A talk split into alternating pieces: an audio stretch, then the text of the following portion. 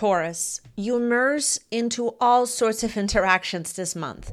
This includes your environment, neighbors, associates, friends, or running into long-lost friends at the grocery store.